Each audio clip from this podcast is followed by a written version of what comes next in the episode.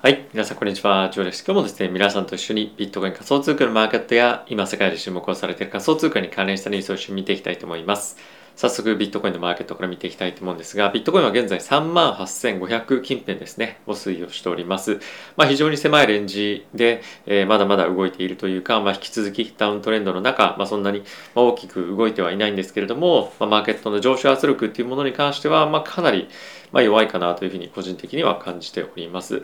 で、えー、と一応ですね、木曜日の日本時間の早朝に FOMC があるということで、えここ最近ですね、ずっと下落トレンドで続いていた、まあ、株式マーケットもですね、少し最後の方で反発をしてきたりもしているんですね。ちょっとあのチャート一瞬見せますけれども、まあ、こんな感じで、これがダウで、S&P、そして、えー、こちらナスダックですね、まあ、大きく最終的にラリーしてきているんですけれども、まあ、こういったところを見てみるとちょっとやっぱりポジションの、え、カバーといいますかここまでずっと売りが続いていたものを、まあ、カバーするような、まあ、ショートカバーですね、まあ、そういった動きが少し出てきているのかなと思いますし、まあ、明日ももしかすると、まあ、ちょっと似たような動きに、え、なってくるんじゃないかなっていうのも、まあ、一つ、えー、あるかと思います。で、それに加えて、ちょっと先日も申し上げましたけれども、一応ですね、FOMC の内容としては、そんなに大きくサプライズが出てこないということであれば、一旦非常に警戒感を持っていたマーケットの、まあ、リリーフラリーとかっていうふうによく言いますけれども、ま、ちょっと安心感からの上昇っていうのも短期的に見ておいてもいいのかなと思います。なので、まあ、この瞬間というか、あの今日明日明後日ぐらいまでは、まあ、短期トレードっていうのは結構活発になるんじゃないかと思うので、まあ、そういった反発狙いの短期的な買いっていうのも入ってくるかとは思います。で、その一方で、まだやっぱり今後今年いっぱい特にですね、の物価上昇だったりとか金融金利上昇の幅プラス FOMC の内容以下にもよりますけれどもえー、FED が実施する QT ですね、の規模だったりとかスピード感っていうのも非常に不透明感がまだまだあるということから、マーケット全般としてはそんなにアップサイドを狙うような展開にはならず、まあ、引き続き上値が重い展開にはなると思いますので、まあ一旦そうやって短期的に上がったとしても、まあいい売り場に、まあ、結局はなってしまうんではないかなと思うので、まあ引き続きダウントレンドもしくはまあ非常に狭いレンジでの推移というのが継続していくんではないかと僕は思っております。はい。で、えー、イーサも同様ですね、まあ、非常に狭いレンジというか、どんどんどんどん切り下がっていってしまっているので、まあ、非常にマーケット的には、えー、長期投資家も含めてですね、厳しい環境は間違いないんですけれども、えっ、ー、と、この次の動画で、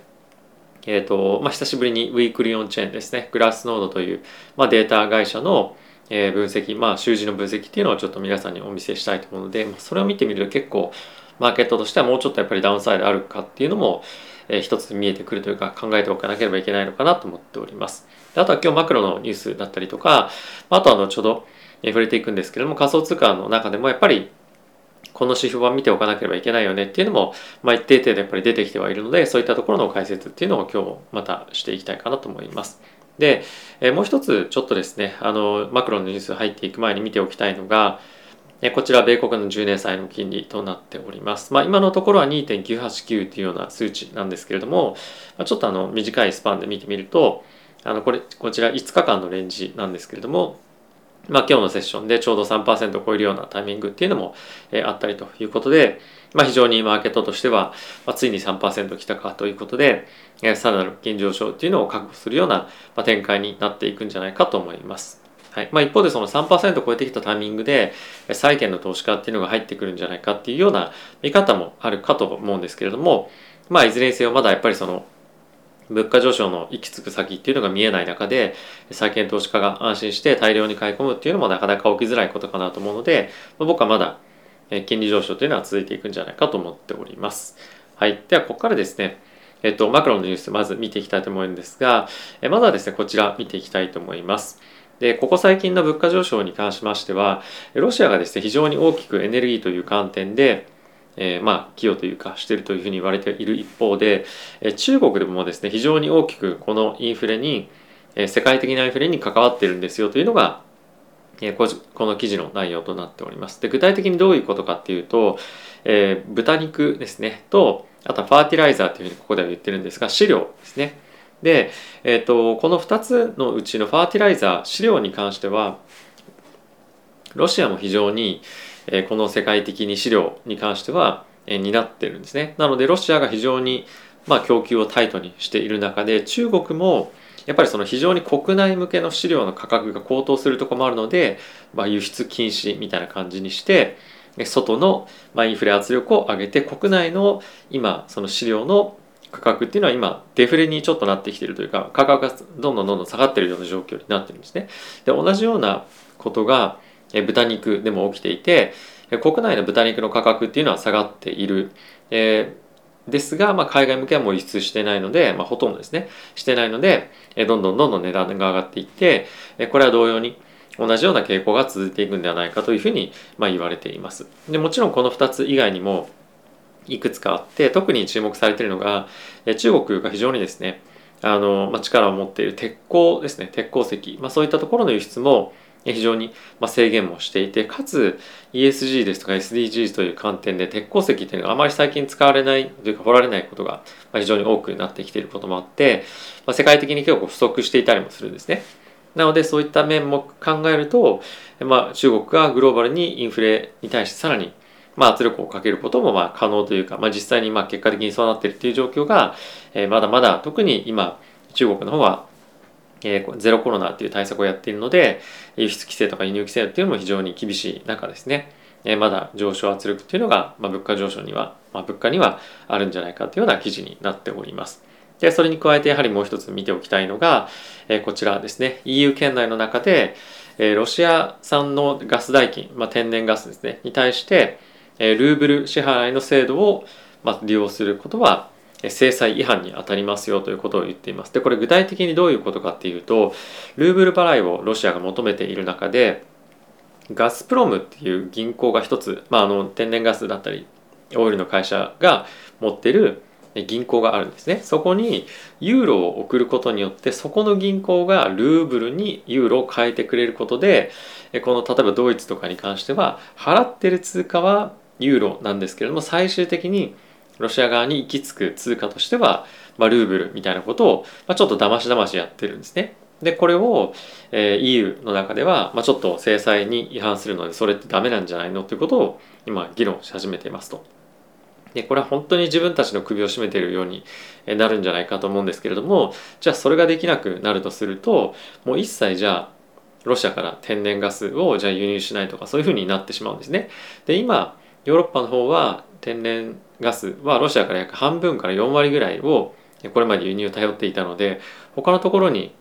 まあ、助けてくださいっていうのはまず無理ですと。でプラス今それに加えてロシアがブルガリアとポーランドに対してもう天然ガス供給しませんということを発表しているので今はですねドイツとかそういった EU の諸国を通じてポーランドがブルガリアに天然ガスを間接的に供給をしてるんですね、まあ、そういったことも今後できなくなるとますますヨーロッパのそういった天然ガス事情とか、まあ、原油事情っていうのは厳しくなる、まあ、そうなるとさらに物価が上がりやすくなったりとかあと景気の後退リスクっていうのが非常に上がってくるので、まあ、結構怖いなというかさっきのちょっとあの中国の方も一応今あの予想よりも低い GDP の成長率になってきているんですが、まあ、こういったところを考えるとヨーロッパの方の近いうちのリセッションリスクっていうのも、結構高まってくるんじゃないかなと思うので、株式マーケットだったりとか世界の、経済市場、まあ、考えてみると少し、不安を、えー、持つような今ニュースがマクロレベルでは出てきているというような状況となっております。はい。で、ここからですね、仮想通貨に関連したニュースを一緒に見ていきたいと思うんですけれども、え、まずはこちら見ていきたいと思います。え、ビットコインのですね、ベア派というか、下下落トレンドを見ている方に関しては、2万5000ドルいよいよ、まあ、行くんじゃないかっていう話が、まあ、よく出てますと。でこれはまあ短期長期ともにやっぱりその3万ドル割れとか3万ドル前半の割れっていうのはやっぱかなり大きな一つの節目となっていてそこを割り込むと、まあ、一気に2万ドル2万ドル5000 2万5000ドルどこまどこまで行くんじゃないかみたいな話があるんですけども、まあ、この議論の中でこの記事の中ですね、まあ、非常に重要なポイントだなと思うのは、えっと、先日もちょっとですね取り上げたことがあるんですけれども、えっと、ドルインデックスですね。で今ドルインデックス見てみると、まあ、5年間のチャートで見るとこんな感じで、えー、直近の2020年の高値っていうのを今超えてきているような状況にあるんですけれどもこのビットコインとドルインデックスっていうのはまあ、負の相関に、まあ、るというふうに言われてますなので、まあ、これがいつピークつけるかっていうところによってビットコインの反動っていうのが、まあ、上昇反動っていうのがまあ来るんじゃないかというふうに見られているんですけれども、まあ、結構ですねマーケットではまあこの辺りっていうのを見てる人が多いのでまあこの反転を今か今かと待ってるようなところが多いんじゃないかと言われています。でこれはおそらく FED のまあ、おそらくあの FED の金融政策とまあ密接に関わっていて今、まあ、軒並みですねどんどんどんどん金利が上がっていく方向で、えー、アメリカとしては見られていてグローバルとしてはなかなか金利が上げられない状況なので、まあ、金利差っていうのは徐々に開いていっているような状況だと思うんですね。でこれが、まあ、より世界的に、まあ、景気後退だったりとかそういった方向へのえリスクっていうのがより織り込まれていくですとかあとは米国としても一旦金利上げ終わってまあ、それによって経済がスローダウンするというタイミングで、まあ、大きくこのドルインデックスが、まあ、あの下落し始めると思うんですけれどもそういったタイミングで、まあ、大きくこのドルインデックスの巻き戻しがあってでビットコインがそこから大きく上昇するんじゃないかみたいなシナリオを描いている人もまあ多々いるということなので、まあ、このドルインデックスに関してはやっぱり一つ見ておくべきかなと思います。一応この TradingView っていうですね、チャートツールだと DXY というチャートあのティッカーであるので、まあ、使ってる方は見ていただけるといいんじゃないかなと思っております。はい。続いてはこちらのニュース見ていきたいと思うんですが、えイーサリアムがですね、35%ぐらい下落するリスクが、まあ、6月までにあるんじゃないかというような記事となっております。で、これ何を元にしているかというと、えっと、こちらがですね、イーサのチャートになっているんですけれども、まあ、このように、あのまあ、直近高値というところを上限にして、まあ、最近はですね、非常に狭いレンジで徐々に、まあ、あの上値を抑えられていくような展開になっているので、まあ、ここのサポートラインっていうのはちょっと見づらくかもしれませんけれども、サポートラインっていうのを、まあ、下に抜けていくと、まあ、大きく、まあ30%ぐらい、まあ、あの過去のテクニカルだとかサポートのレベルを見ると、えーまあ、下落する可能性があるんじゃないかというふうに、まあ、言われています。で、プラス実際にここ最近のですね、イーサリアムの、えーフローといいますか機関投資家の動きを見てみると、えここがですねイーサリアム2行目にありますね。で YTD というのが、まあ、1年の年初から、まあ、今のタイミングでの資金の、まあ、流入流入出ですね。でこれ MTD っていうのが、えっとまあ、先月ですね。これはまあ4月のタイミングでどれぐらいの資金が抜けたかっていうのを、え、まああの表していてこのウィークフローっていうのは最終の、まあ、直近の週ですね。でこれ全部見てみるとイーサリアムだけ、まあ、ずっとマイナスなんですよね。でやっぱり本当にあのこの年商から見てもマージへの、まあ、マージっていうのはそのセカンドコンセンサスレイヤーへのアップデートのことだと思うんですけども、それが遅れたりですとかやっぱり非常にあの悪材料もまあそこそこあった中で、まあ、やっぱりマーケットとしてはちょっと、まあ、期待感がまあ薄れてきているというか、まあ、ちょっと合にやしてるみたいなものもあって資金が徐々に抜けているというところも一つあるんではないかと思います。で実際にやっぱこういった資金のアウトフローっていうのを見てみるとイーサリアムの信頼感が抜けているっていうわけじゃないと思うんですけれども、まあ、やっぱり去年のタイミングで、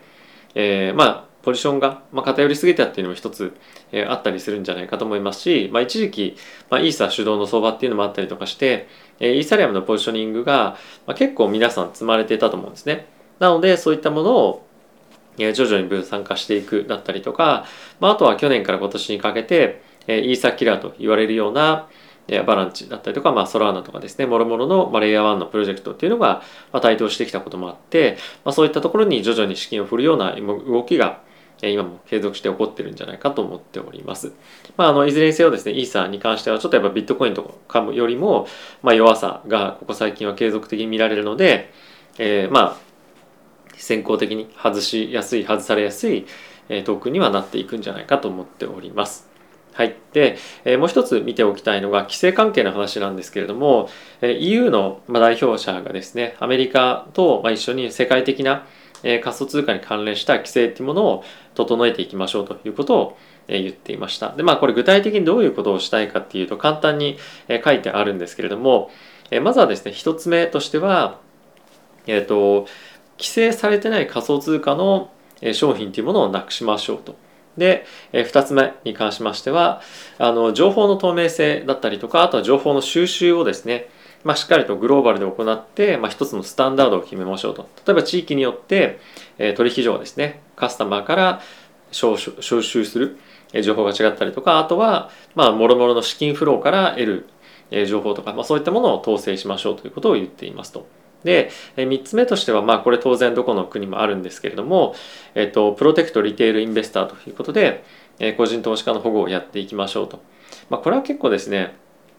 あの賛否両論あるんですけれどもえ仮想通貨へのえーまあ、アクセスっていうものを禁止するとか、まあ、規制することによって逆に、えー、リテールインベスターを守ってないんじゃないかっていう見方もあったりとかするので、まあ、これはどういうような定義かっていうのは、まあ、正直今後議論の、まあ、一つ内容だと思います。で4つ目に関しましては、えっと、インバイロメントコンシダレーションというふうに書いてあるんですけれども、まあ、やはりビットコインの、えー、なんでうマイニングとかによって、まあ、大きく電気消費っていうのが行われたりとかもするので、えー、経済的に、まあ、潤ったとしても環境的に悪いんだったらそれって、まあ、今のトレンドとしては良くないよねっていうことですね。まあこれら一つの案ではあったりとかするので、まあ、こういったところをグローバルスタンダードで、まあ、規制をしていきましょうというような話が今出てきているということですね。でプラスこれに加えて規制関連で言うと、まあ、インドの、えー、IT 関連の,、えーまあ、あの政府関係者っていうのが、えっと、取引所インドの取引所もしくおよび、えっと、インドにサービスを供給する取引所に対して、まあ、データを5年間保管しなさいということを言っていますと。で具体的にどういうデータを保管させようかっていうのはまだ議論されていないんですけれども、まあ、こういったところもさっきの、ま、グローバルで規制を作っていきましょうというところとやっぱり同じでどんなデータを集めればいいのかとかどんなデータはまあ必要ないのかとかあとは、えー、どんなデータを集める対象の人ってどういう人なのかとか、まあ、そういったもろもろがですねまだやっぱ議論されてないんですよね。でこういったグローバルスタンダードっていうのは、まあ、今後、まあ、何かしらの形で議論されてまあ、国によって違うような状況にはま結果的にはなると思うんですけれどもあの徐々に整備されていくことによって、え、個人投資家っていうのもより入りやすい環境になるかと思うので、まあ、一般的に仮想通貨が取引されるというのはまだまだ先ではある一方で、まあ、そういった方向で、まあ、ことが運んでいるというのはまあ間違いないのかなと思っております。はい。で、次なんですけれども、えフィデリティのですね、まあ、非常にあのトップマネジメントのデジタルアセットエグゼクティブというようなポジションについていた方がいらっしゃるんですけれども、まあ、この方がですね、まあ、新しくまたクリプトの、え投資ファーム、まあ、ファームって書いてありますけど、まあ、ファンドですよね、に、えジョインしましたというニュースが出ていました。で、この方もともとコインベースで働いていた方なんですけれども、ここ最近ですね、非常に、こういった運用会社だったりとか、伝統的な金融機関で、こういった非常にクリプトのエグゼクティブをやっていた方をインベストメントファーム、まあ、いわゆるファンドが引き抜くっていう動きが結構出てきていてこの動きが何を示すかっていうとある程度、えまあ、商品だったりとかサービスを提供する側のえーまあ、人たちがですねノウハウをつけて、まあ、人が育ってきて、まあ、そういった人たちがどんどんどんどん運用側に、まあ、回っているということで、まあ、よりマーケット環境としては、まあ、投資が、まあ、しやすいというか、え投資をに投資をまあ積極的に機関投資家も個人投資家もしていくような、まあ、環境に徐々に移っていってるようなフェーズなのかなと思います。あとはですね、あの規制というところが、え整えば一層この動きっていうのは加速するんじゃないかと思うので、まあ一ついい流れで向かってはいるんじゃないかと思います。ただしまあ早急に今年来年一気に、まあ僕は今年進むのかなと思ってたんですけども、まあなかなかそういった一筋縄にもいかなくて、ある程度やっぱ時間もかかるので、まあ、この辺りは急がずにちょっと待ってるっていう状況が続きそうだなというふうにまあ感じております。はい。で、えっ、ー、と、今日、まあ、日本時間というか、日本のニュースで一つ考えておきたい、見ておきたいのは、スクエアエニックスがですね、えトゥームレイダーだったりとか、まあ、あとは他の有名なタイトルをですね、えーまあ、外部の企業に対して、ま、売却、権利を売却しますと。でやっぱり彼ら何をやりたいかっていうと、まあ、自分たちで、えっと、NFT のゲームをまあ作りたいと、まあ、それに対しての今資金がないんですよねやっぱりこの日本の企業の今一つの、えー、課題としては自分たちでものすごく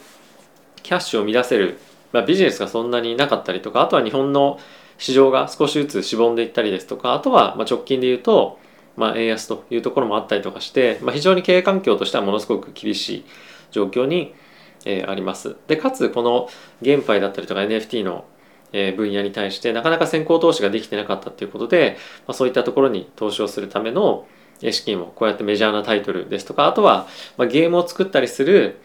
スタジオですね、そういったものも今回一緒に売却するということになっているそうです。ただし、まあ、あのスクエアエニックスとしてはやっぱりこの NFT とかメタバースに対して、まあ、しっかりとコミットしていきたいというようなコメントも出ていたので、まあ、この2、3年後ですかね、日本のゲーム業界とかゲーム会社たちが本格的にグローバルで活躍するような時が来ればいいななんていうのを考えながらこのニュースは見ておりました。はい。で、えー、昨日非常に注目を浴びたエープトークンだったりとか、まあ、あとはアザーサイドというですね、ボワードエピオットクラブの、まあ、運営元が、えーまあ、運営するメタバースのオークションがありましたけれども、まあ、それがあのちょうどイベントとして終わったということもありまして、えー、エープトークンをですね、えー、買い集めていたというか、まあ、最終的にその、えーと、アザーサイドのメタバースが最終的に価格決定するまで前のタイミングであのずっとエープトークンを買い込んでいた人たちが、まあ、それを大量に放出してえ今エープコインエープトークンが暴落してますというニュースになっています、えただしものすごいそのユーガラブスの、まあ、作ったアザーサイドというメタバースの需要が、まあ、あったことの一つの表れだなと注目度の高い高さの表れだなと思った一方で、まあ、結構面白かったのがそのアザーサイドを、まあ、買うためにとかミントするためにものすごいガス戦争みたいなのが起きたんですね。で、まあ、一つの NFT をミントするのに100万円以上日本円で言うと100万円以上払った人たちっていうのも、まあ、多数いて、まあ、本当にガス代が一瞬ものすごい高騰していたタイミングがあったんですけれども、まあ、それもあってかですねあの1日で157 million のイーサリアムがまあ burn されたと。もうネットワークがものすごい美人になって、まあ、今そういった美人になっているタイミングでは、まあ、イーサリアムがですねあの burn されるような、まあ、イーサが burn されるような仕組みになっているので、まあ、今回1日でマーケットから157 million のイーサが消えましたよというニュースになっていました。ここ最近あんまりその NFT の取引量が多くなったことによって、まあ、イーサが burn されるみたいなニュースなかったんですけれども、まあ、いかに今後この Otherside という NFT というか、えーと、マーケットがですね、えー、注目されてどう発展していくかっていうところにマーケットが注目をしているかと、えー、思いますが、まあ、正直あのまあ、ここが本当に主軸になっていくんだろうなと思う一方でじゃあそれ以外のメタバースと、まあ、完全に切り離されていくのかっていうとやっぱりあのメタバースで全部切り離されたものができていくと非常に、えー、まあ不十分というか、まあ、あの不便なところもあると思うので、まあ、メタバース間の移動っていうのもしやすいような設計に、まあ、あのいつかのタイミングになってくるんじゃないかと思うんですね。まあ、それにまあ、貢献できるのが先日もちょっとお話をしたメタプリンツだったりとか、まあ、動画まだ見てない方はぜひ見ていただきたいんですけれども、まあ、そういった新しいメタバース関連の会社だと思うので、まあ、そういったところがどういうふうにこういったアザーサイドですとかサンドボックスに絡んでくるのかっていうのは引き続き注目をして見ていきたいかなと思っております。はい。ということで皆さん今日も動画ご視聴ありがとうございました。ちょっと長い動画になってしまいましたけれども、最後まで動画ご覧いただきありがとうございます。また、では次回の動画でお会いしましょう。さよなら。